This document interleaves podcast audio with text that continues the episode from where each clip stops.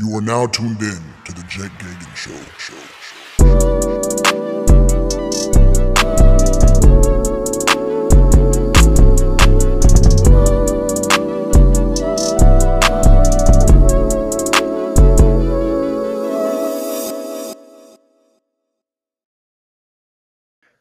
What is up, everybody, and welcome back to the Jake Gagan Show. I am joined by a special guest today.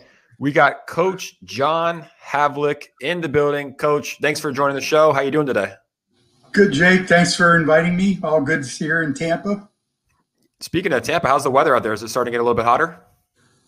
Uh, we are going to have a good week, and then I imagine it's probably the last week before we start heading into summer. So, so And that's a hot, yeah, that's a hot, hot summer. How long have you been living in Tampa? Uh, I got here. Uh, my last assignment was here uh, 2012, and uh, so I retired and just kind of put down roots right now. So Awesome. And are you living? Uh, you're living in Tampa. Are you on Harbour Island or near Harbour Island? I live uh, downtown. I'm at Ground Zero, so Gotcha. convention center, Gasparilla goes by, everything. So, yeah, pretty centrally located down here. You know, Beautiful, beautiful, man. Well, I'm excited for this show. Uh, we've known each other for you know a few years, and you know the connection between us is my mom. You work out at her gym that she works at, the Harbour Island Athletic Club. I know she's live here today, and she wanted to uh, set this up badly. And you know, I, I've you know read your book and, and talked about you for a while, and and and you know got to know you, and I'm super excited for the show today too. I am too. And, uh, you know, your mom's a great lady. So, anything I can do to help her out. Yeah, and shout out to Sue. I know she's on this show, but you know this is going to be an exciting show. Obviously, Coach, you were a Navy SEAL for 29 years, retired now. You know, going back to school, doing some uh, coaching and training and things like that, and also a, a Hall of Fame swimmer at West Virginia. So I'm excited to dive in and uh, you know get to know you a little bit better and, and have the audience you know get to know you as well. Sounds good. Let's go. Awesome. So tell us where it all started. I mean, are you from Tampa? Where are you from originally? And and you know where'd the the story for you start? Uh, born in Munich, Germany. My father was stationed, was an army, uh, was stationed over there. And uh, so I uh, spent a couple of years there. Uh, eventually, he got orders to Maryland, uh, and we settled just outside of Baltimore. He did his last tour there. And I uh, grew up. We retired out of there and got a job in working in Washington, D.C. afterwards. And so we just settled in a town called Glen Burnie, uh, right outside south of Baltimore, right by the airport there. And uh, I just uh, was a normal kid, you know. I played, uh, did a lot of things. Uh, probably was a better athlete than I was a student, so I tried to get in a lot of sports, baseball. Being from Maryland, tried out lacrosse, Hmm. but I also uh, started swimming, and that seemed to be uh, the sport of choice. And uh, I always remember my coach telling me my junior year in high school, he's like, "Look, you need to stick to swimming and forget the lacrosse piece." So it's like, "All right, coach, got you." So uh, I did that, you know, and and uh, just uh, grew up there and got did pretty well. I my what I did was there's no public high school swimming in Maryland at that time, and so it was either go to uh, kind of the fancy, rich uh, private schools up in Baltimore, which I was recruited to in high school. But um, I down where I in home, and uh, I swam at the Naval Academy. They have a age group swim team there, and so I that's where I grew up and kind of matured and got my swimming prowess, so to speak, uh, coaching uh, or swimming at the Naval Academy until I went to college in West Virginia. Wow. So first off, I didn't know you were born in Germany. That's pretty cool. That's that's exciting.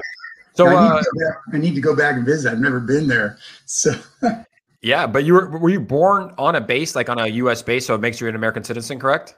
yeah, yeah, I'm, a- I'm a naturalized citizen. So technically, I guess I have both. I could go for both citizenships, but it was a U.S. Army hospital on base in Germany, in Munich. So uh, yeah, that's where I was born. Very exciting. And then when did you start swimming? Because you mentioned lacrosse, you mentioned baseball. Like when was the first time you got in the pool, and were you just like, "Wow, I'm pretty good at this. Like I need to stick with this." Yeah, I start kind of age group uh, community swim team, summer swim team, about when I was six years old. and uh, I seemed to do pretty well, and uh, just kind of stayed with that uh, as I got older. But I also wanted to try out the different. You know, I was playing baseball too at the same time, and then the lacrosse piece. Like I said, you know, being from Maryland, everybody seems to either get born or is raised with a lacrosse stick in their hands. So I had to try it out and uh, see see if I was any good at it, which I wasn't. that's funny. So, so that's that's kind of how I started the swimming piece. And, that's awesome. Yeah, I think lacrosse is an East Coast thing. I grew up in Florida, and like everybody's playing lacrosse out there. Obviously, in Maryland, not so much. I'm recording this live. I'm I'm in San Francisco right now, and it's not really as big of a sport out here. But you know, out here they have things like water polo and men's volleyball, and those are kind of unheard of back on the East Coast where we're from. Yeah, yeah. But lacrosse is growing. It's it's getting big out on the West Coast now. You know, I'm down in San Diego, and I know as we were talking beforehand, my buddy coaches a uh, very good uh, age group lacrosse team in your area. So uh, it's it's booming, and he sent some kids to big colleges once they've graduated. So it's it's booming. Yeah, it's it's a cool sport. It's a yeah, cool it's sport. great. So you know, got involved in swimming. Obviously, had a little success. I think it's pretty funny that you were swimming at a naval academy, and you know to look at your story now. Obviously, a Navy SEAL for 29 years did that ever interest you, even when you were swimming at the Naval Academy? Like, hey, maybe I should maybe uh, entertain becoming a Navy SEAL or going to the Navy? No, I I had no intention of going in the military when I was growing up. I like I said, I was an Army brat. I was surrounded by Army guys, uh, Army people as I grew up, and and so when I you know went when I went to West Virginia, it was a swim. You know, I got a, a scholarship opportunity and a and uh, and I thought that's what I was going to do. So the sh- quick short of it is I I, did, I finished my eligibility up, but I had another semester to go before I got my degree. So I started coaching, and I, I really liked it. I stayed at West Virginia and coached there for about a year, and I enjoyed it. And I thought that that's what I was going to do. Um, you know, something to start thinking about post swimming now. And I had a lot of experience and and some talent, so I said maybe I, maybe I need to develop swimmers. That's my next calling. So I started doing that. And I didn't think of anything in the military, but uh, the funny thing is, I, I had a relay qualify for the NC2A swimming championships. Nice.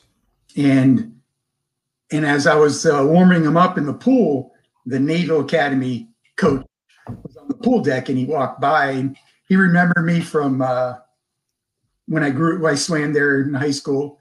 He remember me more my sophomore year when we swam Navy at Navy and beat them, which wow. wasn't good. But uh, he came up to me and he asked me what I was doing, and uh, and I told him I was coaching at, at that time. I was at the University of South Carolina, and I I I said I need a job, and I was volunteering. I was I wasn't getting paid for that. I was just trying to build my resume, get the experience. And he goes, well, you know, I, I have something brewing uh, you ever thought about coaching at the Naval Academy? And I go, never thought about it, but, uh, you know, pass me the details when you get them and we can talk. And so a couple weeks later, he called me and said, Hey, everything's worked out. Are you interested in coaching at the Naval Academy? And I said, Yeah, sure. Yeah. And he goes, Well, first, before you, before you roger up for this, it comes with a catch. And I said, What? And he goes, You got to join the Navy. And I go, really? And he goes, yeah. The, per, but you know, the kind of the main thing about it is Navy was recruiting assistant coaches for nine different sports. And instead of hiring them through the civilian way, you know, it was cheaper to bring, you know, we go to the Navy, uh, we join the Navy, we go to boot camp, uh, we complete boot camp, and then we had guaranteed orders to the academy. And that way the Navy was paying instead of going the civilian route. Wow. So went to boot camp. I agreed. I said, okay, no problem. Hey, you know, I had nothing better going, so uh, why not? You know, so good, good stepping stone towards the future. Uh, great place, great opportunity. So we all went to boot camp, and then we all, when we made it through, we went to our various different sports. So I spent uh, actually, I was supposed to be three and a half or three year tour there. And, wow. and most like others, they either get out of the Navy and then stay there or go off and coach somewhere else. And so that's kind of the way I uh, I looked at it. But then about halfway through my time there, I met a Navy SEAL and I started rethinking uh, my future and what I wanted to do. So yeah, and and before we get into that, we kind of you know you were talking about the the swimming at West Virginia. And I got I can't go on without saying, you know, obviously you had a pretty good career there, right? Not a lot of people know this. I didn't know this until you told me when we were talking off off the camera. But you ended up being a Hall of Fame swimmer at West Virginia. Is that right?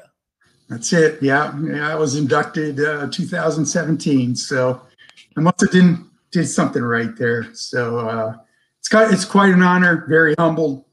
Uh, you know, the, Hall of Fame didn't exist when I was swimming there, so uh, it's uh, it's kind of a nice reward for uh, putting in a lot of I put in a lot of yards and a lot of time in the water. So, uh, but it was fun. I had a great time, and it's a great honor to be considered, I guess, a mountaineer in legend, so to speak. Yeah, yeah, that's so. an that's an incredible honor. And to to be completely honest, you know, growing up, I think I swam for the first 10, 15 years of my life.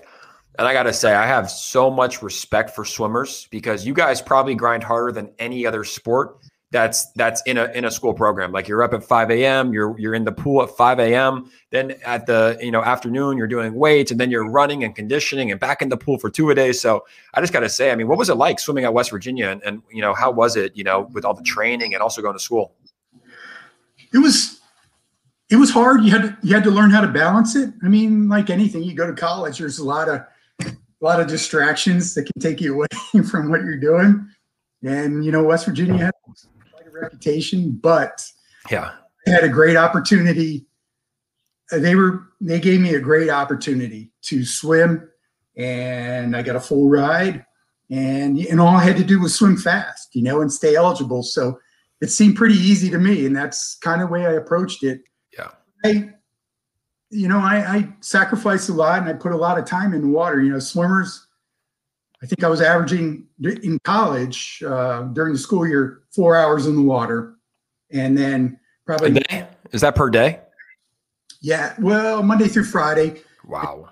Saturday we usually had like a two two and a half hour big workout, and then Sunday was an optional workout. Um, just kind of, and I used to use that just to kind of get in, loosen up, and and get ready for Monday actually. But the summers I was I was going out to a place called Mission Viejo out in California. Yeah. Uh, near uh, near uh, Orange County and uh, Laguna Beach area.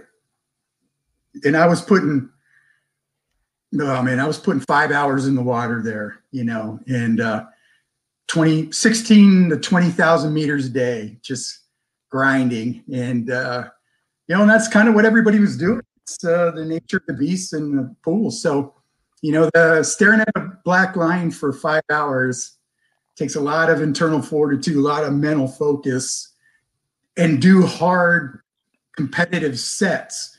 You know, because when I was swimming in Mission Viejo, I was swimming with Olympic champions and world champions, and yeah, and those guys were just like, "Hey, let's go! Come on!" You know, every set was a challenge, and they wanted to go faster. And when they made one set, it's like drop the intervals, let's go faster. You know, and, and it was great for my swimming and really helped me when I got back to college to to do well in the water. So yeah, I remember seeing that too. Like, you know, back in, I think it was 2008, 2012. I'm pretty sure Michael Phelps, he was swimming out there somewhere in Orange County. I think there's like a nice Olympic community uh, out there. Maybe it's Mission Viejo, the same place that you were swimming, or maybe out in Orange County. But I remember seeing uh, him training out there for quite some time. Um, and then, you know, you mentioned, you know, there's it does a lot to stare at that black line on the bottom of the pool for five hours a day. Now, yeah. It, I think for a lot of people, it might drive a lot of people crazy. For you, is it kind of relaxing? I know, you know, when I talk to other swimmers, it's like they love nothing more than just to get in the pool, shut off their mind, and just go. I wish I could have shut my mind off. You know, I I actually do my best to this day. I do my best thinking in the water. So wow, when I when I'm I used it in, in the military as one of those, it's just my passion. And, and I remember the guys that worked for me would go, if things got a little tense and they saw me kind of building up, they go, coach, I think you need to go swim. And I'm like, okay. And I would go swim. And, and it's kind of, it provided a venue I've had a lot of conversations with myself underwater, and uh, you know, it's kind of things are I hash things out and and made me before I make a big decision, kind of think things out and talk it out. But when I was swimming, I I I loved it. I just I wanted to see how fast I could go. I wanted to challenge myself. And when I, as a from the day I stepped in and as a freshman, I, I wanted to lead the lane. And I never, I wanted people to push me. I wanted them to chase me because I wanted to get better. And uh, and that was just kind of the mentality I kept every year I was there. I wanted to lead the lane. I wanted to swim the hardest events and I wanted people to chase me, and uh, it made me a better swimmer. So. Yeah, and have you always had that mentality? Like even from a youngster, like that's a that's obviously look to be a Navy SEAL, you have to be a very very special type of person, and it sounds like this is something that was ingrained in you. I mean, like even as a youngster, have you always had this like I want to be the best, push me to be better, let's compete type of mentality? I think well, my my parents kind of old school, um, grew up in the Depression era, so they worked hard uh, and uh, and they kind of instilled that mindset in you know they didn't give me anything. Uh, all they gave me were opportunities uh, when i was growing up. And anything i got out of it was kind of a ref, uh, reflection of what i of my effort. Yeah. Uh, and and i worked hard. You know my father he he says you only get it through hard work you know and, and very true. So I'm very grateful for what they did and the time they put in and allowed me to do it. And they instilled that in me. When I think I carried over into the teams, why I always thought SEAL training, yeah, times was hard. But the hardest thing I think about when I think about SEAL training is the day-to-day grind of the schedule. You know, it was relentless and it was almost seemed like it was never ending. And I think that's where staring at a black line for four to five hours and getting used to that mentality really helped me out. I, I made the comment before I graduated, and I paid the price for this. Is uh, I told one of my instructors in my course critique that I thought swim practice was harder than BUD/S. wow. he uh, he uh, he read my critique as as I was doing push-ups for about three hours, reminding me of what I said in my critique. But I think it, it prepped me. It was no doubt about it. I what I did in the water, that day to day grind. I mean, you're talking my season swimming was cheap. It, it, didn't seem like it ever ended, you know. And so it, it really helped me towards uh, SEAL training and getting through it. Awesome. And let's dive right into that because, you know, it, it's something that since this podcasting stuff has become more available, you know, I think a lot of people have, whether it's watching Joe Rogan show or watching other other major podcasts, and we've seen some Navy SEALs come on, uh, you know, SEALs like David Goggins, who's who's you know out there speaking and, and telling his story, SEALs like Jocko Willink. Uh, there's there's a ton, and I think a lot of you know normal people, which I would call myself a civilian, are attracted to the stories that we hear um, in terms of just what it takes to be a Navy SEAL. And I truly believe, you know, the Navy SEALs are the hardest men on the planet.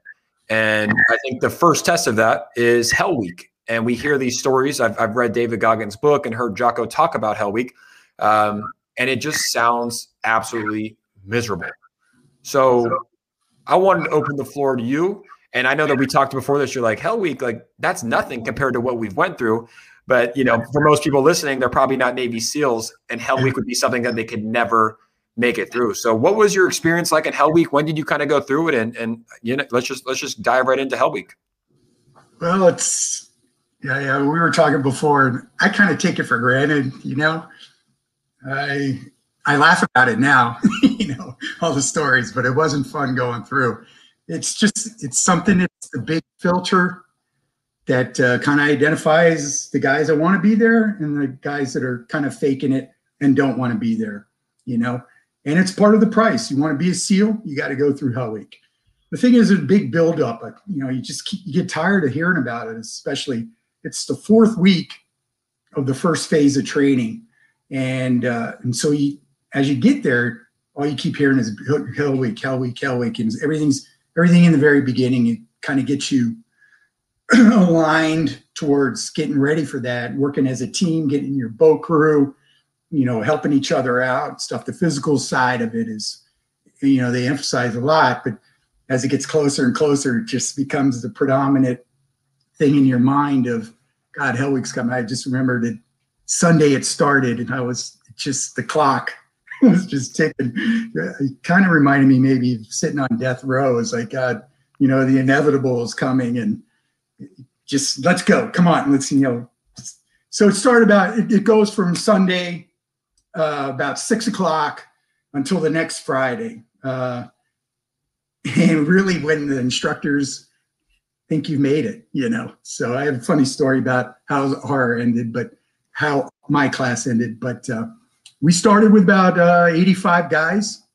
And when we finished uh, following Friday, we were down to uh, 32. So wow. I just remember what I remember about how we It started, it got us all in a tent, and then all hell broke loose. You know, uh, M80s, flash crashes, uh, weapons going off. It's uh, they call it the breakout, but it's just the kind of it's just chaos. And so you're getting wet, you're running in the ocean, you're back and forth, and guys are quitting. Guys start quitting. I mean, the bell starts ringing. God, just seemed like five ten minutes into the show, people are quitting already, and the bell rang a lot. Uh, our first night, we went we went through Hell Week in February, uh, and so you get winter Hell Weeks, you get summer Hell Weeks. Predominance of winter Hell Weeks is you spend a little more time in the water because the water is colder, and the summer is a little bit more physical related because the water warms up. So summer week classes are normally lower numbers um, get through just because of the cold weather, water. And San Diego is nice, but at night it gets cool. You get that offshore breeze, and uh, it gets you know the temps drop. So you're always wet and sandy, and cold and miserable. And all you do is just follow. The instructors have a plan. It's funny when I got in the teams, I would talk. I, I never worked at BUD/S as an instructor, but I talked about folks that I talked to folks that work there, and BUD/S training is probably the most controlled, evaluated training in the U.S. military, and uh, and so a lot of oversight, a lot of. But when as a student, when you go through it, it's just, you know, hey. So you take little sayings, and and what I always remembered is you take Hell Week one meal at a time, and so you try you, we started dinner. I wanted to on sunday night i wanted to see monday morning breakfast. And then i wanted to make it to lunch. And then i wanted to make it to dinner. And kind of in each day every meal you got to just knocked off more and more of the week. So um it was hard around tuesday. Um they just, they just have you on the go. It's you're just go go go however you want to you're swimming you're rowing your boat uh, you carry you're carrying a 250 pound IBS on your head with your boat crew, usually about seven to eight guys with you, and uh, you're just running everywhere around San Diego or Coronado, so to speak, running up and down berms with it. It's just really physically demanding, and it takes a toll on you. And in the meantime, you're not getting much sleep. So uh, I think somewhere in the week they schedule I'm told eight 15 minute blocks of sleep. Um, I would argue that, but I, I, I don't think I got my first, our class didn't get our first sleep opportunity till like late Tuesday night. And how many hours is that? That's almost 48 hours we've been up, you know. So, and that was just a quick 15, 20 minute sleep. And then we were right back at it again. So, one of the things they teach you about Hell Week is but some of the rewards is every Hell Week is always there's just a lot of racing goes on, so you always race your boat crews. And as an officer, they're always seeing how you lead, and and as you get more tired and and disillusional a little bit, you know, your mind starts going after being awake and getting pushed, and you're physically exerting yourself and pushing yourself. You know, as an officer, you got to lead the masses. You've got to do all this. So the instructors are really hard watching you as you perform. You know, but if you win, you know, sometimes you get a little extra sleep. uh, you get an extra food or something. So um, it went, it went went, went and day. And then we got to Friday. I don't, I don't know how I, I just took it. I have my own little secret and maybe I'll share it with you how I got through. But, you know, it's, it got to Friday and got to Friday morning. Some traditional events you hear about throughout the week. And we got, so we got to the demo pit, that big mud pit uh, that we spend about six hours. We spent all Friday morning going through it. Just, it was just the, all the instructors come out. It's the last go around for them to get their shot at you, the class before we uh, secure. And, uh, and I remember usually they try to secure about noon on Friday. And, uh, and we didn't get secured until 2.30, I think that day. And I found out later is because the senior officer uh, coming over to secure us was the base commanding officer. And he had a luncheon that ran late.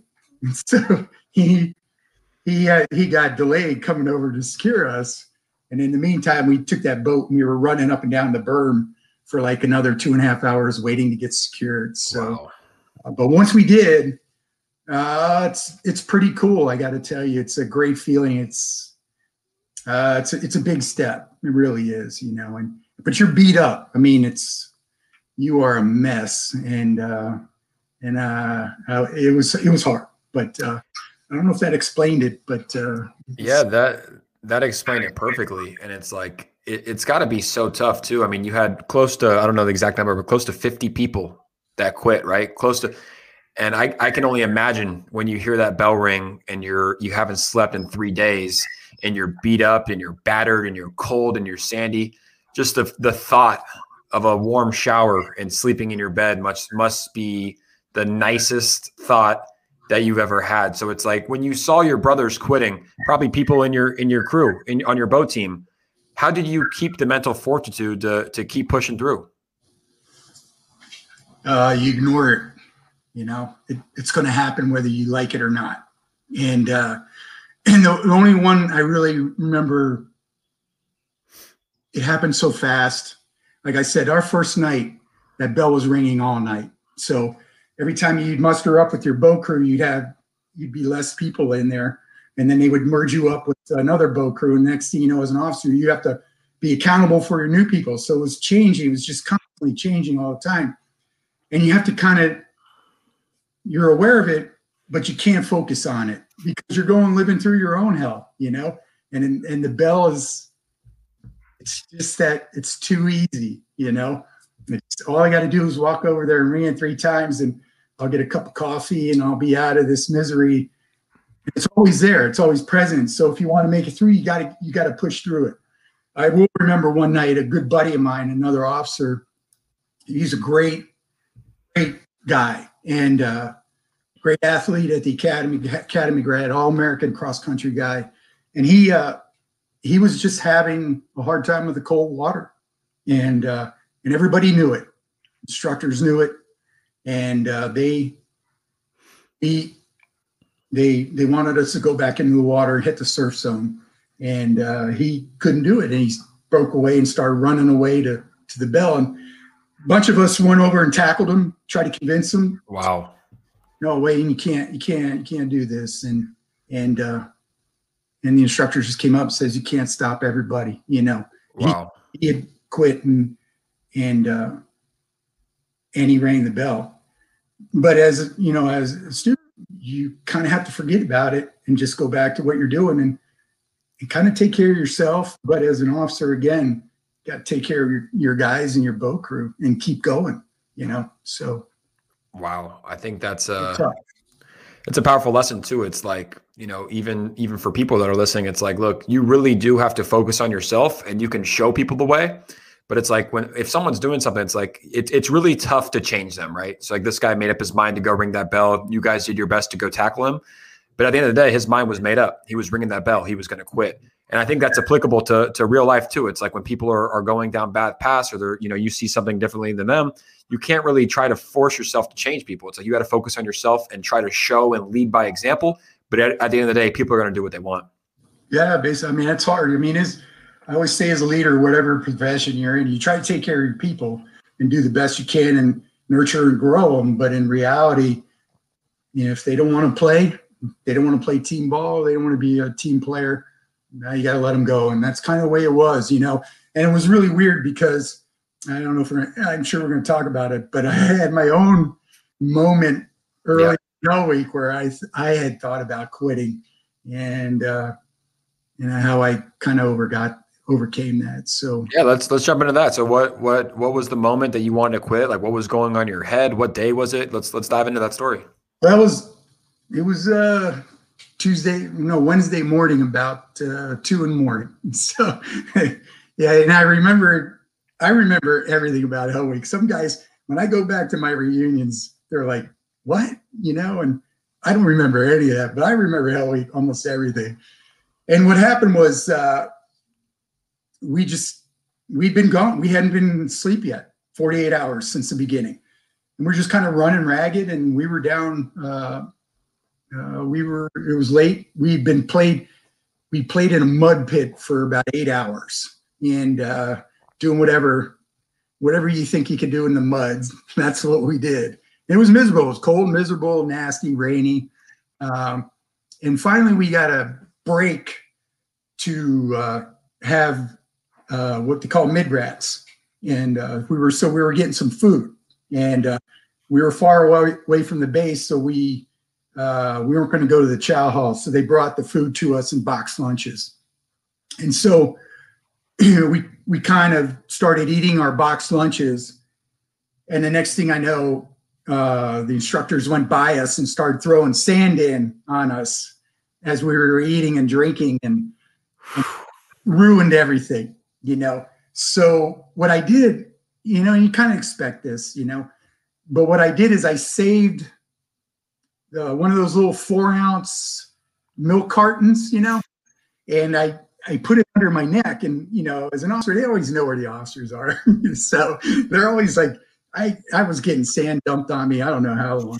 Finally, you know, I'm looking all around, and and they're over there focused on my other classmates. So I said, I got this milk. I'm going to drink it real quick, and I open it up, and I put it to my lips, and I just started to drink it, and this big thing of sand comes and knocks the milk out of my hand, and I watched it drop to the sand and all the milk went into the crevices. And I just felt all my motivation follow that milk into the sand crevices. And I'm like, you know, geez, what the fuck am I doing? Okay. And so I started, I kind of, I lost my edge, my focus. So what, hey, it was part of the process. I started feeling sorry for myself. And so we went to our first sleep break and I kind of mentioned to somebody in my boat crew that I was thinking of quitting. Wow. Uh, somehow, when we got to our sleep, we set everything up. I had just started to fall asleep.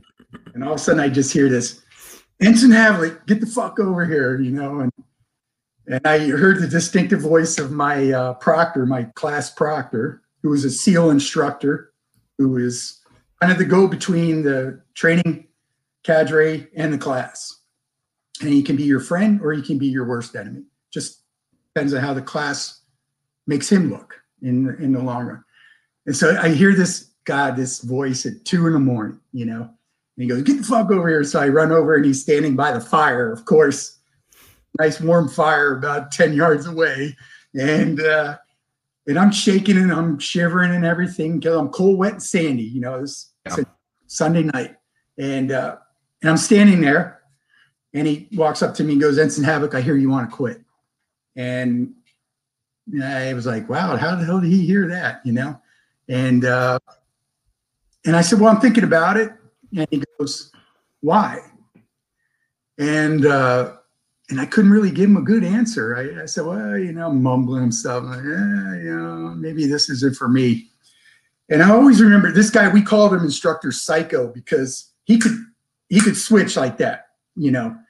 And uh, and I always remember. I try to when I tell people this story, is I, I try to uh, associate it with the the movie uh, Platoon And at the end, when uh, that sergeant, uh, they were getting napalmed, and he had the uh, pitch or the shovel, and he was about ready to kill Charlie Sheenan, and his eyes lit up, and there was everything. And that's the way the guy, I swear to God, the guy just turned it on, and I, I felt his eyes like burning down into my soul. And uh, and he just came up to me and he goes, Ensign Havlik, you're an officer. Stop thinking about yourself and start thinking about your men. And and he kind of stepped back and he goes, Do you understand what I just said? And I, I oh, I think so. And he goes, Stop thinking about yourself and your woes and take care of your people, and everything will be okay. And then I was like, Okay, I think I get it. And then he says, I'm going to go over here to the fire and I'm going to get a cup of coffee. And then I'm going to come back and get your decision on whether you want to stay with the class or not. Or not. So as he's walking to the fire, he turns around and goes, But Ensign Havlik, don't make a decision in 30 seconds. You'll regret the rest of your life. You know, so I'm sitting there shaking. Wow. It's like, okay, you know. Now, what's important to me is the instructors are mostly enlisted and they really like to see a lot of officers quit, you know. And uh, I think they get the little notch. It's kind of like the the guy in uh, Officer and the Gentleman. You know, every notch here is for every guy I've made quit. And so I know the, the enlisted guys are always, you know, they're going to make officers quit.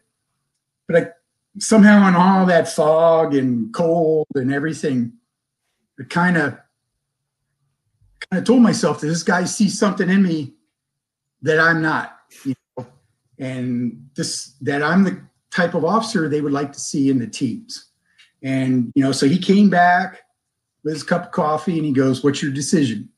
And I said, "I'm going to go back to the class." And he goes, "Good. Let's never talk about this again." And I was, and I went back and I finished, and, and I tell you, it's the best, best advice I ever got, best thing that ever happened. Because I, if I'd quit, I never would have gotten to do what I did for 29 years you know, and work with great people and do some fun stuff, travel the world. Uh, I probably would have been like that officer I told you about who quit. And I saw him about three years later in Hawaii when I was over there doing some training. We were out having a beer and, and he told me just up front, he's like, Coach, I never, I haven't, I, I can't forget quitting. You know, I, it, it affected him so much and what happened. And he kept thinking about it that was such an impact on his life and what he was doing that uh, he regretted quitting, you know. And so, very, very appreciative of that instructor who saw something more in, in me than I was doing at that time and gave me that opportunity because they didn't have to do that at all. They could have let me quit and I just would have been number, number and gone. So I tried to carry that over, and that's when Hell Week, I put Hell Week into perspective. Um, yeah, uh, it, it sucked but my buddies were and my classmates were sucking too. And we just had to kind of lean each other and get through it, you know, and that's and that's kind of how I approached it. And I carried that with me throughout my career. Wow. I'll tell you what, that story gave me goosebumps the whole time. You know, that don't sucked, yeah. When I saw that milk going down in the sand, I was one unhappy camper. yeah, I mean, you're you're sleep deprived, you're cold, you're wet, you think you got a little bit of milk, and then boom, you get hit with sand again. But it's just a phenomenal story. You know, the fact that because you're right, he could have just been an asshole to you and and said, "Oh, you want to quit? Go quit now." Right? He could have said that, but it's like he gave you that motivation that you needed.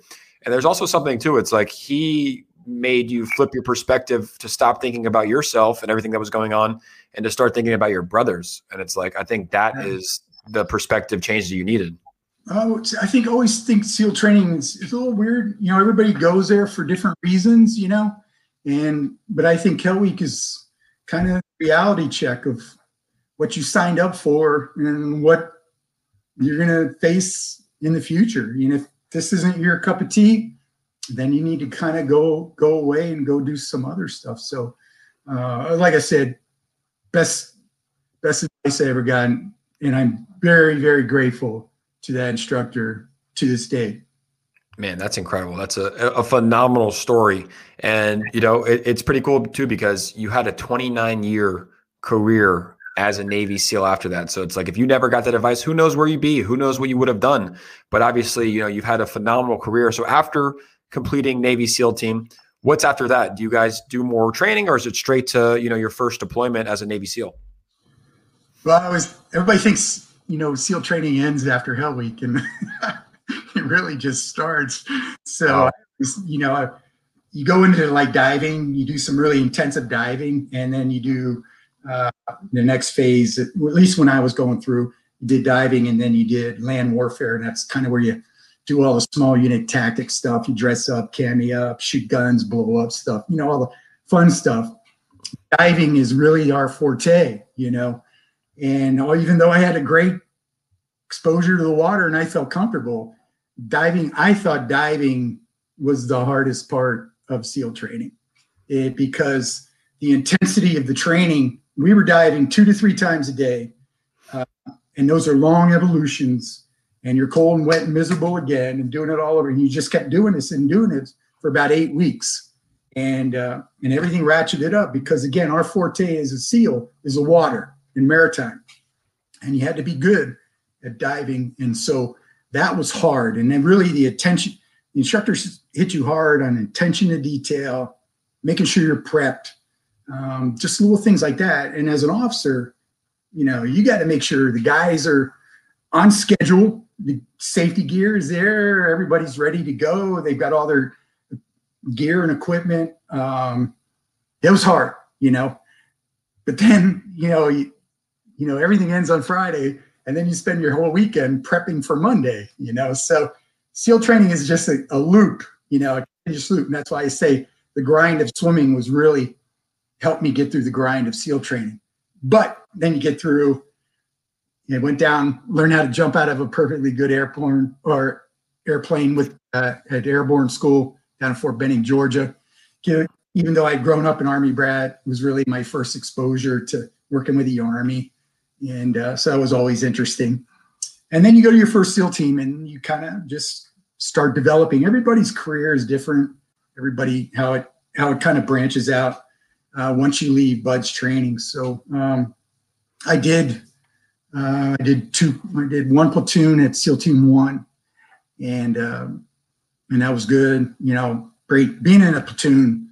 That's what it's all about. You know, it's just, it's great. You know, it's what you go through training for. It's what everything. But it's hard as a as a uh, junior officer and a leader. Everybody's you've got to lead a bunch of high hard hard charging Type A personalities looking at you to make decisions, you know. So you got to have your shit together, you know. But it was fun. I had a great time. Uh, worked hard, played hard, uh, had a good time. Then I went to SEAL Team Three, did two platoons, uh, deployed overseas. Uh, last one, when I was in charge, I was an officer in charge, and uh, had the great highlight. Uh, maybe um, I'm not sure this is on everybody's bucket list, but on my second platoon uh, I was actually shot by uh, another SEAL What? in a training accident. Yeah. So I got, yeah, it was, No way. Where were you shot? Where Where did they uh, shoot you? I was shot in the arm. Uh, so it was, uh, we were doing some fast rope training in Guam and, uh, you know, the high speed sliding down the rope stuff, which is really cool. But it was a Friday of a three day weekend and uh, we'd finish up about two o'clock and we were done and we were getting ready to have a good weekend, have some fun, putting everything away, putting all the gear away. And we had, uh, because we were practicing and training with all our gear to include weapons, you know, our, our standard operating procedure, at least one person in the platoon carries live ammunition just in case somebody decides, hey, I'm going to fuck with the platoon of SEALs and try to steal their gear. Yeah. So we, one guy was carrying uh, the live rounds, and uh, he had a brain fart and forgot how to make his weapon safe. So uh, when he was putting the gun away, instead of hitting the safety lever, he pulled the trigger. Round went off, and uh, and there was about 40 guys in his helo hangar. So somehow the round missed everybody, and I'm bent over pulling my civilian gear clothes out to change from my flight suit and everything else. And the next thing I know, I, I looked down on my flight and I felt my arm. I heard this large explosion because we're inside of a helo hangar. So everything amplified and got huge. And the next thing I let my arm kind of jerks back, and I turn around, and he's standing there like you know the gun's still smoking in his hand, and all these other guys are standing around like, you know, what the fuck just happened? And I looked down at my flight suit, and I had a hole in my flight suit, and I pulled it. I'm like, it's bleeding and everything, and I'm like, oh man, I just got shot. So, next thing I know, corpsman came over, laid me down.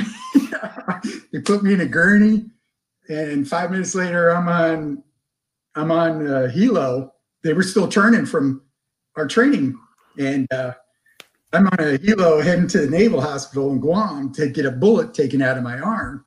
And so, but the funny thing is, is on the way over, uh, one of the engines on the helicopter flamed out. So, when we landed at the hospital, we hit hard.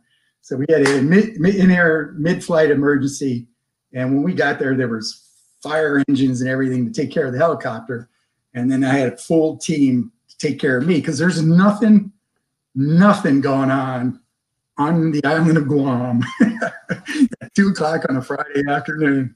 So I had every hospital, I had every doctor, I had every nurse, I had every corpsman standing by to take care of me, and uh, yeah, so that was my highlight of three day weekend was getting a bullet taken out of my arm. So wow. And how long were you out for after that that bullet? Well, it was it was kind of weird because uh,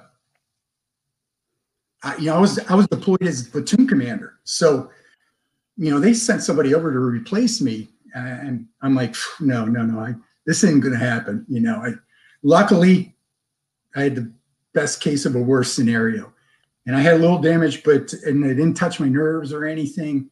So I was very, very lucky. So yeah, I told them they sent somebody over. They wanted to send me back home. I'm like, no, no, I'm gonna finish this deployment.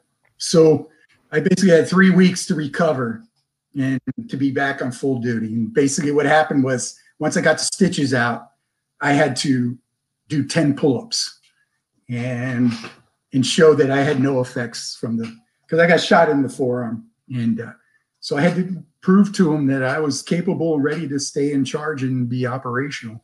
So that was uh, that was a highlight of or low light of you know being in charge. So once I did the once I did the platoon aspect, then I went over back over to the Philippines again for a year, um, kind of as my first staff job. And then I had the great highlight. I screened and went to uh, Naval Special Warfare Development Group uh, after that and spent uh, about two and a half years there. Probably uh, the highlight of my career. Um, operationally kick ass, uh, hard, really hard to get there. And then you know, the hard part is uh, before you even get into a an operational team, you have to go through another BUDS type training. So it was BUDS on steroids for six months. Wow you know, so um, it was hard. So you had to get interviewed, you had to interview, you had to be screened, you had to be selected, and then you had to go through this big selection process. So uh, before you even got the okay to to make your get into operational team. So it through there, and I was a class leader for that, and that was that was that was hard. It was really hard do me a favor too and it. Like i did some research on it but for the people that are listening right now can you kind of just explain as much as you can if some's classified we'll leave it out but just kind of explain what the naval special warfare development group is?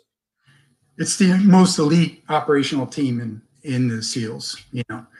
Now the guys you know in the regular teams are good to go but dev group is kind of a compilation uh, folks volunteer uh, and to even get considered it to dev group you need to have deployed, been operational, done well as an officer. You had to be an officer in charge.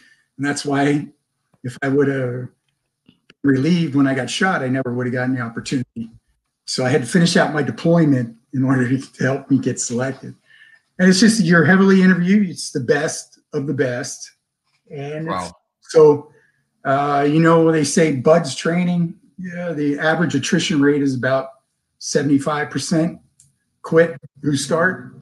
You know, same thing at Dev Group. Uh, about 50% don't make it. So they're taking the best of the best, and 50% of them don't make it.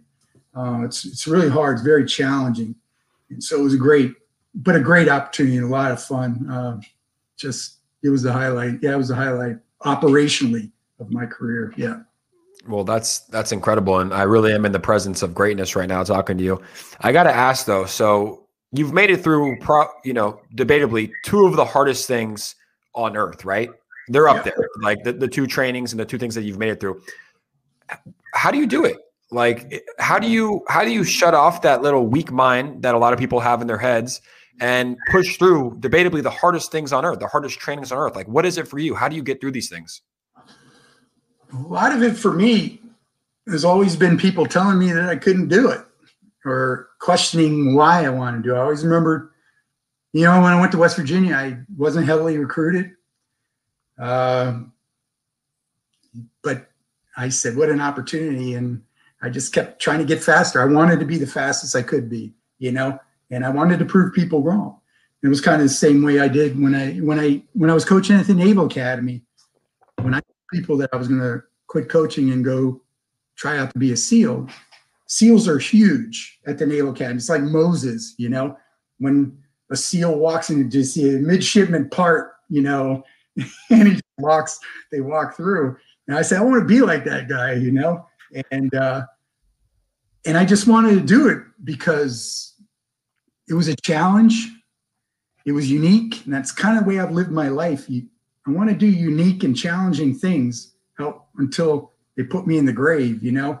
And and I saw this as a great opportunity. I was in the perfect place, the academy, to help me, you know, first I wanted to get my commission, and then I wanted to go to SEAL training after that.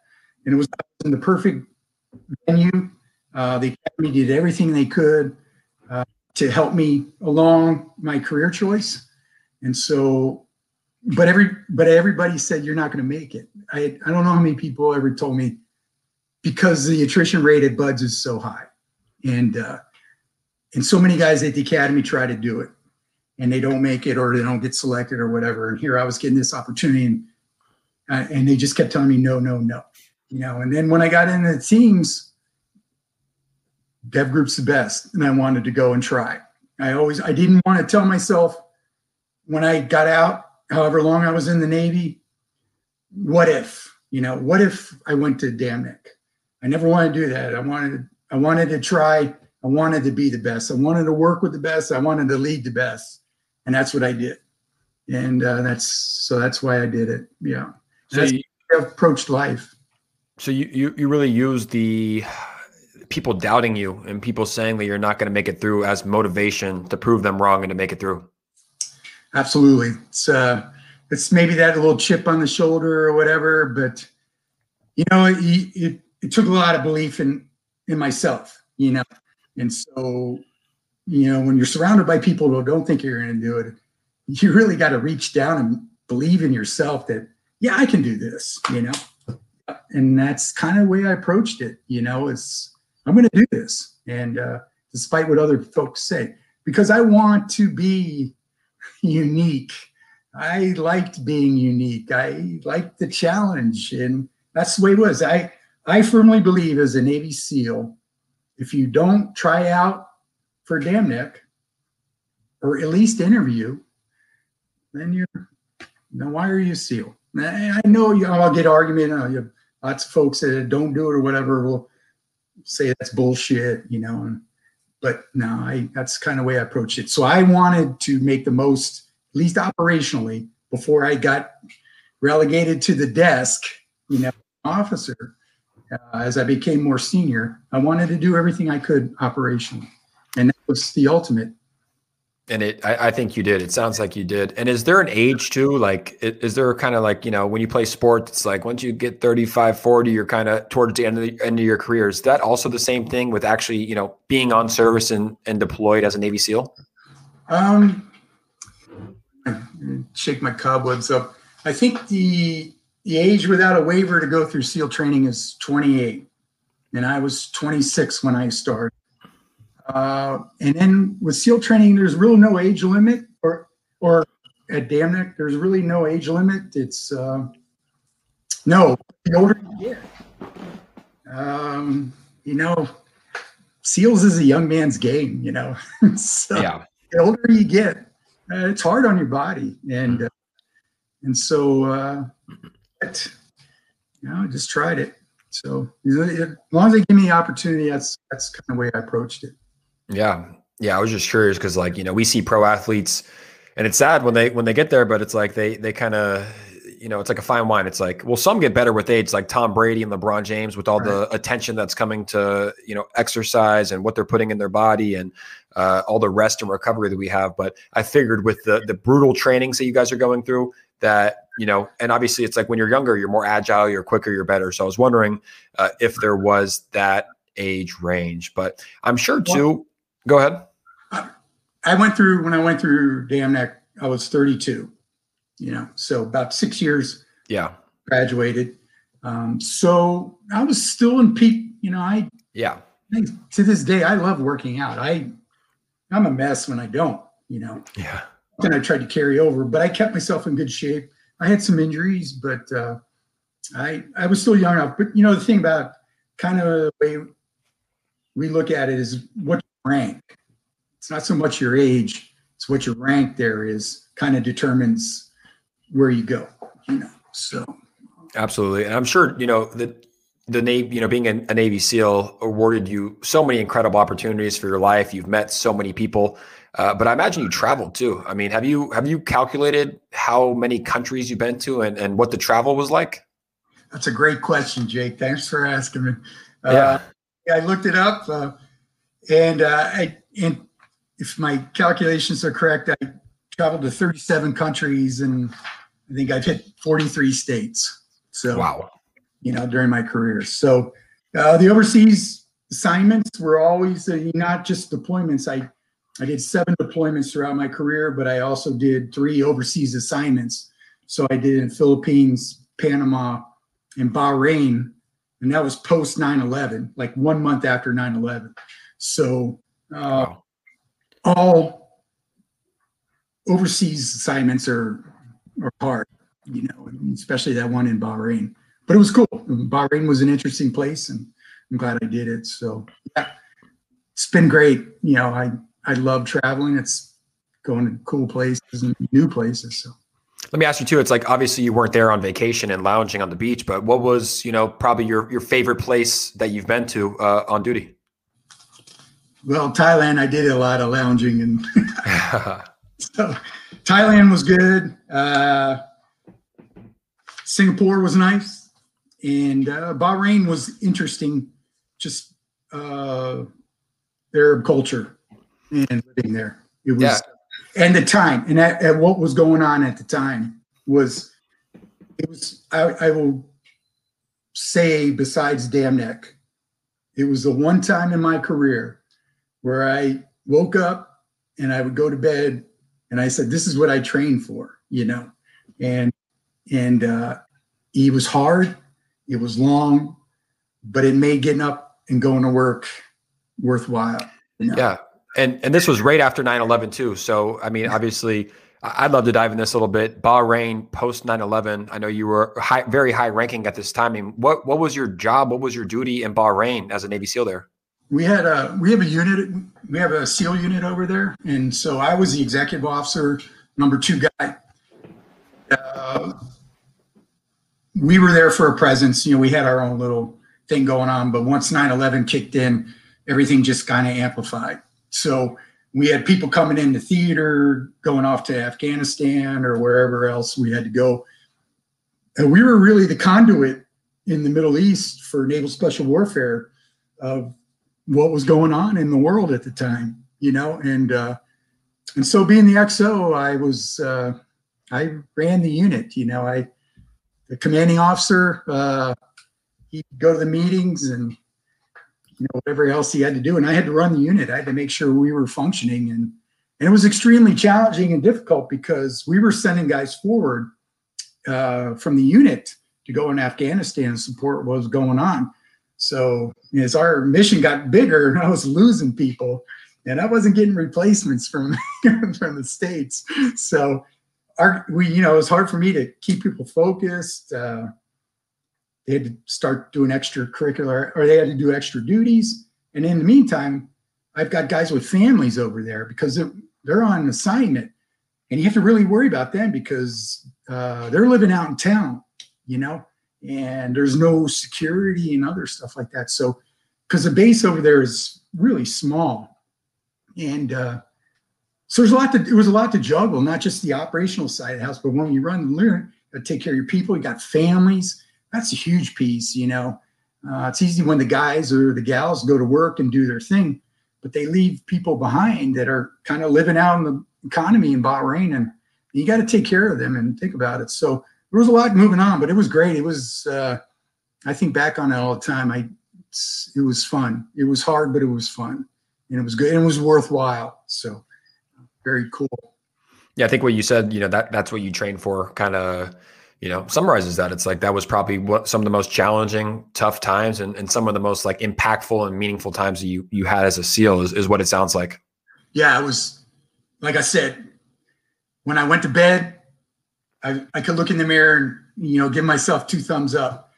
And then even though I was dead tired and I didn't get much sleep, I get I get up the next day knowing that yeah, I was making a difference. Or our unit, or our guy, our people were making a difference. And and that's yeah that's what we train for yeah wow fascinating i mean very very fascinating first off to even want to be a navy seal you know is just is just incredible. And then to make it through hell week and make it through BUDS and 29 years uh you know as a navy seal you know joining the naval special warfare development group everything you've done i think is just incredible. So i i can speak for myself everybody listening you know we're very thankful for your service and, and what you've done. And i think uh that was a great recap on the 29 years. We got a lot more to cover here, but uh, just phenomenal. And I appreciate you opening up and telling those stories about you getting shot and you know the, the time you wanted to quit and the mentality. I, have learned a lot, and I'm sure a lot of people will get a lot of value from this as well.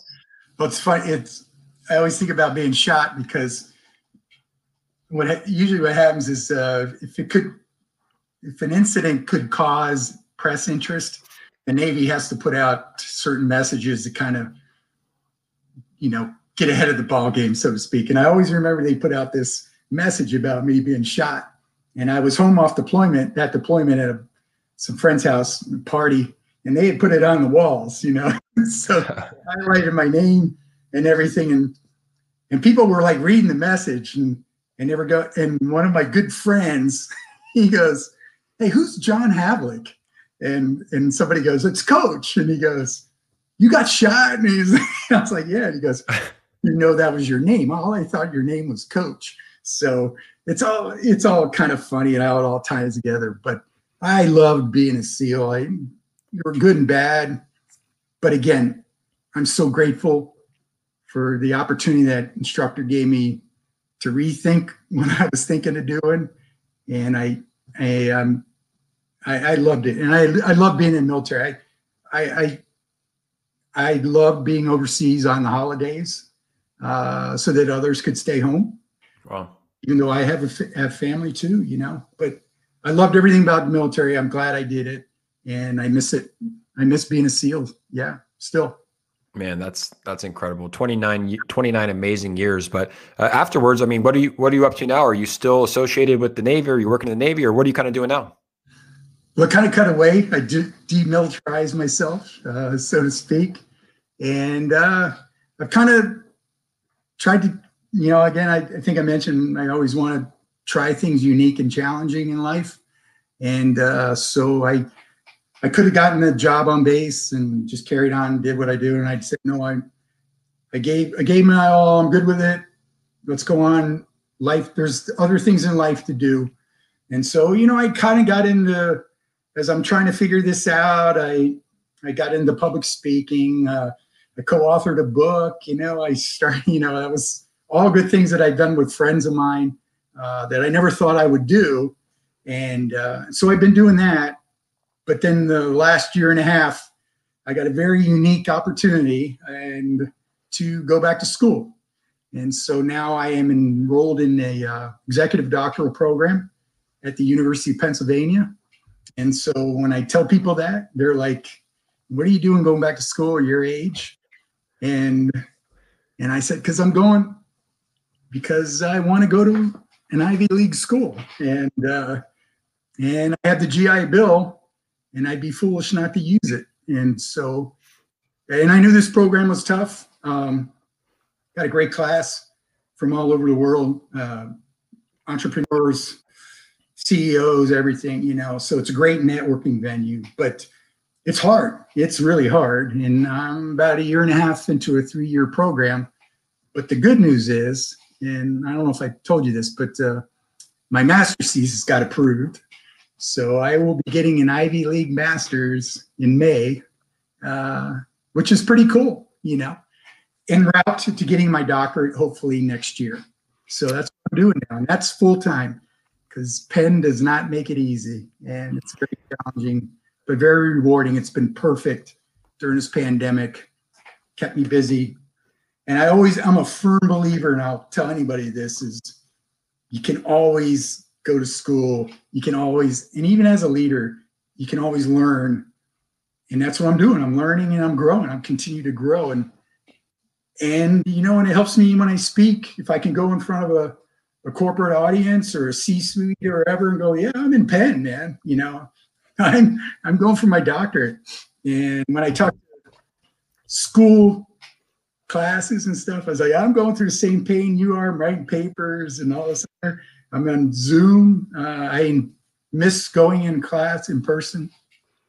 So it's really been kind of great for me to to just stay busy and stay relevant and just kind of learn more and more. And that's kind of the way I, I approach life right now is I want to keep learning and growing. And that's what I'm doing. Wow. Is there anything you can't do, coach? I mean, Navy SEAL, 29 years, getting the doctorate at an Ivy League school. It's like, this is, it's incredible. Uh, can't dance. Me neither, man. My hips are too tight. I'm not doing well on the dating scene, so if anybody help me out.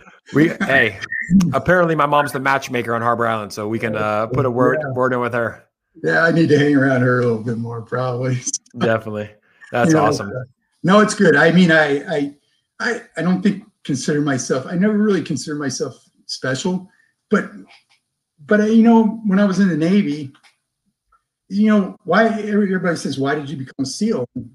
I like what I did, but I also I tell everybody, and I pull out my trident and say I wanted to wear this pin, you know, and it's just thirteen ninety five at the uh, exchange, you know, but when you wear it, everybody knows what it means and how hard it uh, how hard it is to get, and and I wanted to wear the pin. That's why I did it, you know. So I I, I just, you know, hopefully when if I slow down, I can look back and go, I did I had a pretty good life, you know. So that's kind of that's kind of why I do it. So um, yeah, yeah, I'm good.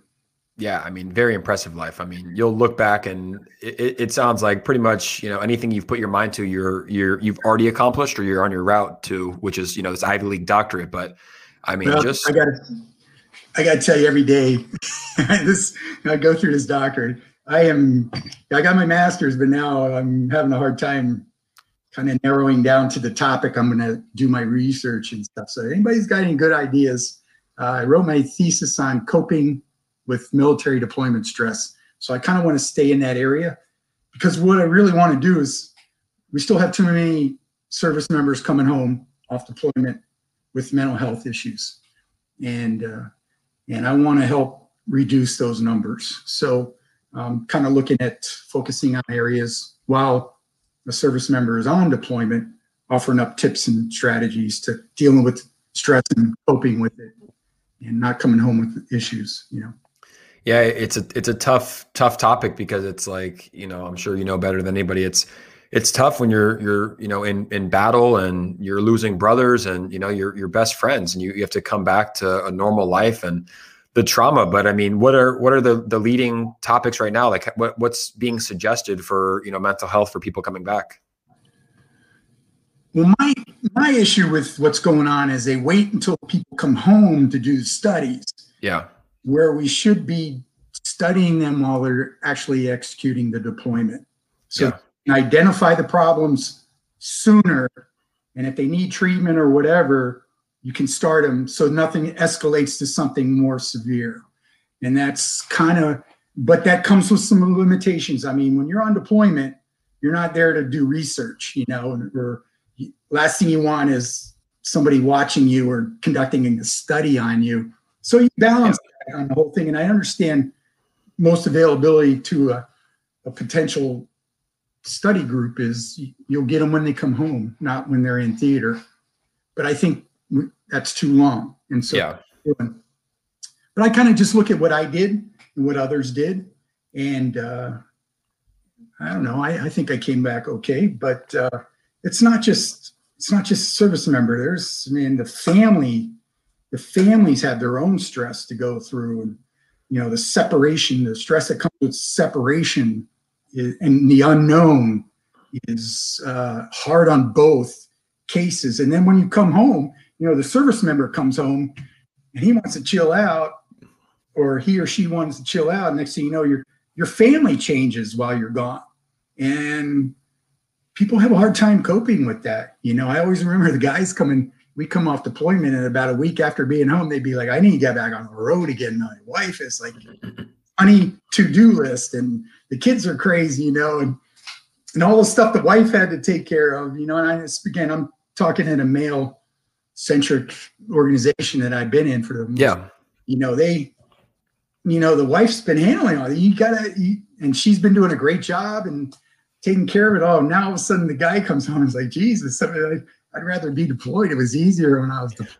So stress is all over, and it encompasses a whole range of the deployment from the beginning to the very end. You know, so and and the military has taken really good steps towards fixing that and everything. But we still, my argument is there's still too many guys come and gals coming home with issues. We need to. There's there's got to be a cultural shift a little bit in the military to handle mental health and treatment uh, better. Yeah, and it's almost like being proactive is, is probably the best solution. Like you're saying, like you know, it's tough because they're on deployment, and it's like, are they going to want to talk to a therapist? You know, at night after a you know a day yeah. in the field. But it's it's almost like when you wait too long, it's tough to be able to make any positive changes. But if you can kind of even before they get deployed, right? Like even before they even go into Hell Week, maybe start with some sort of training. Like you're training your body, you're training your, your mind. You know, maybe to be able to open up and talk about things, and you know, just just doing studies for what's working for people. I think is the the best option. Yeah, it's you know, it's I work with a foundation um, very supportive of this one foundation. One of the guest speakers they have is a former POW from Vietnam. He was a pilot, shot down for six years.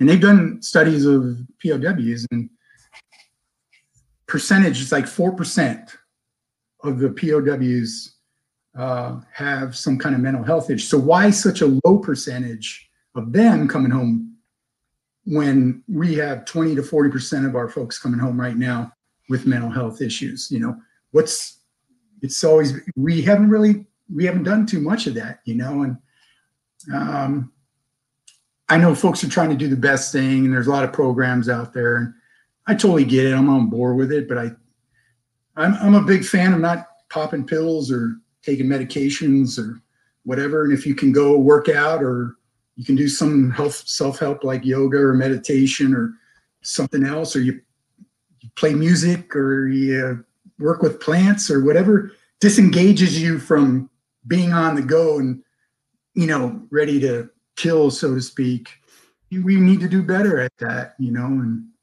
and not just and one of the way i feel is whatever i study in the military can be applied to whatever in life. You can business is stressful.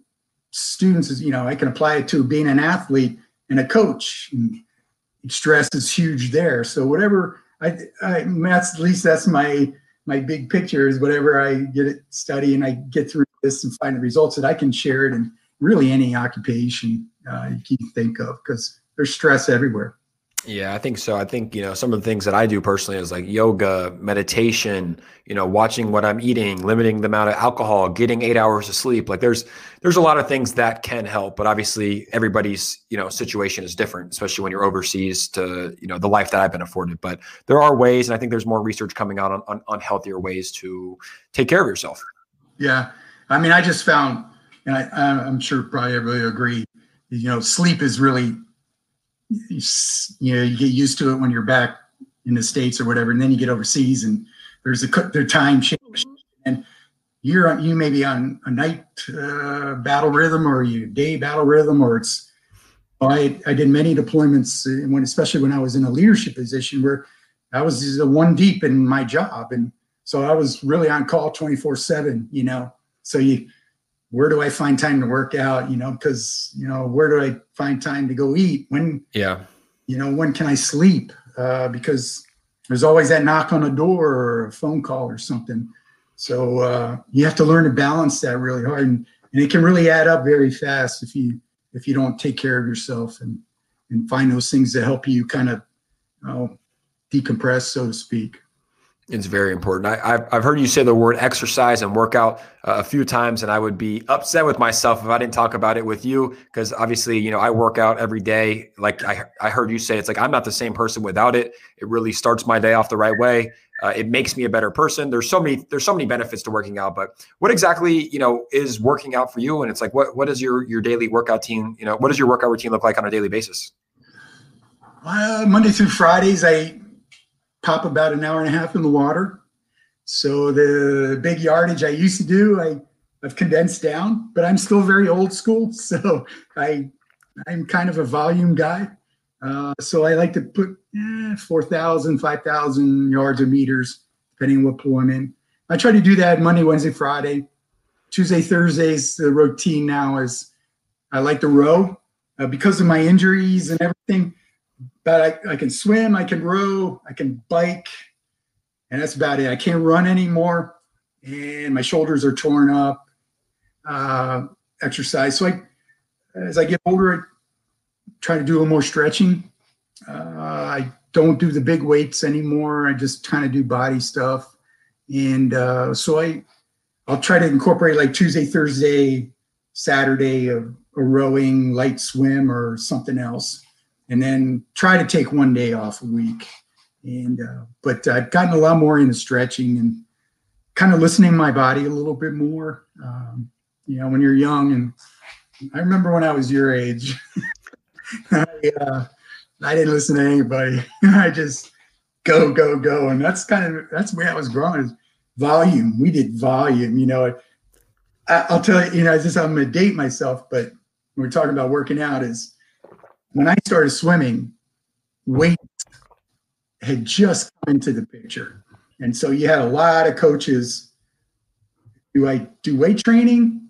Or if I take that hour of weight training, why well, just put another hour in the water? because there's that always argument is weight weight will tighten you up, and that's not what you want in swimming. Put more weight on or put weight on you. You don't want you want to be light, smooth, flexible in the water. A lot of argument on that. It's come a long way. I, I've seen it develop and morph. It's very cool on what's going on. So, but I am an old school guy, so it's volume. With volume in the water, just oh yeah let's do another half hour in the water another 5000 or whatever so that's kind of grew up so i like i see live like what's going on and we go overseas uh you, know, you do your crossfit you do your trx um, you know whatever's available whatever time allows you i try to f- find in but uh, i always tried to find a pool and i did in iraq so. Wow. So i made time and everybody knew where i was at you know so that was that was the one thing i did. Wherever i went whenever i said word i said this is what i keeps me happy. And if they were always looking for coach they always go to the pool. That was the first place they checked so. Wow. I love that. That's uh that's incredible. I, I love that story. And what what's one piece of advice right because most of the people listening are probably my age 25 years old you know probably probably men what's one piece of advice that you would give me or, or people my age whether it's about fitness whether it's about life uh, just one piece of advice in general. I think it was. I think it's always. Again, my motto is like, I wanted to do unique and challenging things, no matter how old I am. So that's the way I've tried to live my life. But don't let anybody tell you no. You know, that's. And I think I mentioned it earlier. Is everybody told me I wasn't going to make it through SEALs. Nobody told me I was even SEALs when I told them I was going to try out for Dam Neck. No, you're not going to make Dam Neck you know, um, I wasn't going to make captain in the Navy. Everybody was telling me I was going to do this. Now that I'm in school, you know, you're not. Why are you going to school? Why you're not going to make it through? It's an Ivy League school. It's hard. You're not going to do it. I use that as motivation. And I think that's a great way to go through life is prove people wrong, you know? Hey, what what a greater motivator is to look at somebody who said no or told not going to make it and go, hey, look, look what I did, you know? It's always very sad. It's been very satisfying to me, you know? So that's my that's my advice, you know. Don't let anybody you know. And and and the last point I always tell college kids is life is going to offer you unique opportunities, maybe just one time. And you got to be sharp enough and smart enough to realize that this is an opportunity that I need to either jump on or just let go. You know, and and I swear to God, it's the same thing when the SEAL thing came in. I was like, I thought I was going to be a coach, and then woo, this came up. Well, I'm going to go do that. You know, and then the school thing. Hey, I'm going to go do that. You know, you got to. Life is going to offer you some really unique opportunities. Smart, be smart enough to take advantage of them. You know, that's the last thing I I can really offer up. That's incredible advice. Be ready for those opportunities. And, yeah. you know, when people say no, it's like, it, it, doesn't always mean no. You know, have that chip on your shoulder, work hard, prove people wrong. And I think you're a great example of when you do reach those destinations that you've been going for, it's probably so worth it. I, I got to tell you, yes. And I'll, I'll swear to the day I die, and I talked about it. Wearing that trident is, you know, you walk in a room and everybody knows who you are, you know, and everybody knows what it was all about. And and I I love being a SEAL. I loved it, and and I'm happy with what I did and my career, and I'm happy to be a student right now. You know, uh, when I wear my Penn shirt, I'm good to go now. You know, so I I think it's cool, man. Whatever gets you going and motivates you. That's kind of the way I do it. And life's too short, man. Have fun and go out and try things. I'd never want to tell myself, what if? I never want to ask myself, what if? And say that I didn't try at least to, to do something. I love that, man. This was a, a very, very inspiring podcast. I'll tell you what, I got my socks on. I'm about to get my shoes on, lace those up, and go for a run because you motivated the hell out of me, man. And before we do that, I want to show you some of the comments that we had from some of the people joining in on YouTube Live. We had Farhad from Germany tuning in. Farhad was saying hello from Germany. Moody F.A. said, in the presence of greatness indeed. Really inspiring coach Havlik. And then uh, obviously my mom was on, and we'll end it with this Hall of Fame, check mark, West Virginia Hall of Fame. Coach, that was a phenomenal podcast. I, I really appreciate you coming on. It was great, you know, getting to know your story a little bit more. So motivating, inspiring, and uh, you know, we really are in the presence of greatness. So thank you so much for joining the show. This was in, an incredible time. Thanks, Jake. I appreciate your time and give me the opportunity. It's always a pleasure. Man, and we got to get back in the pool when I come back to Tampa. when you, anytime you want to try out for the varsity, you come talk to me. I will, big time. Thanks, Coach. Appreciate you. All right, Jake. Thank you very much. Thank you.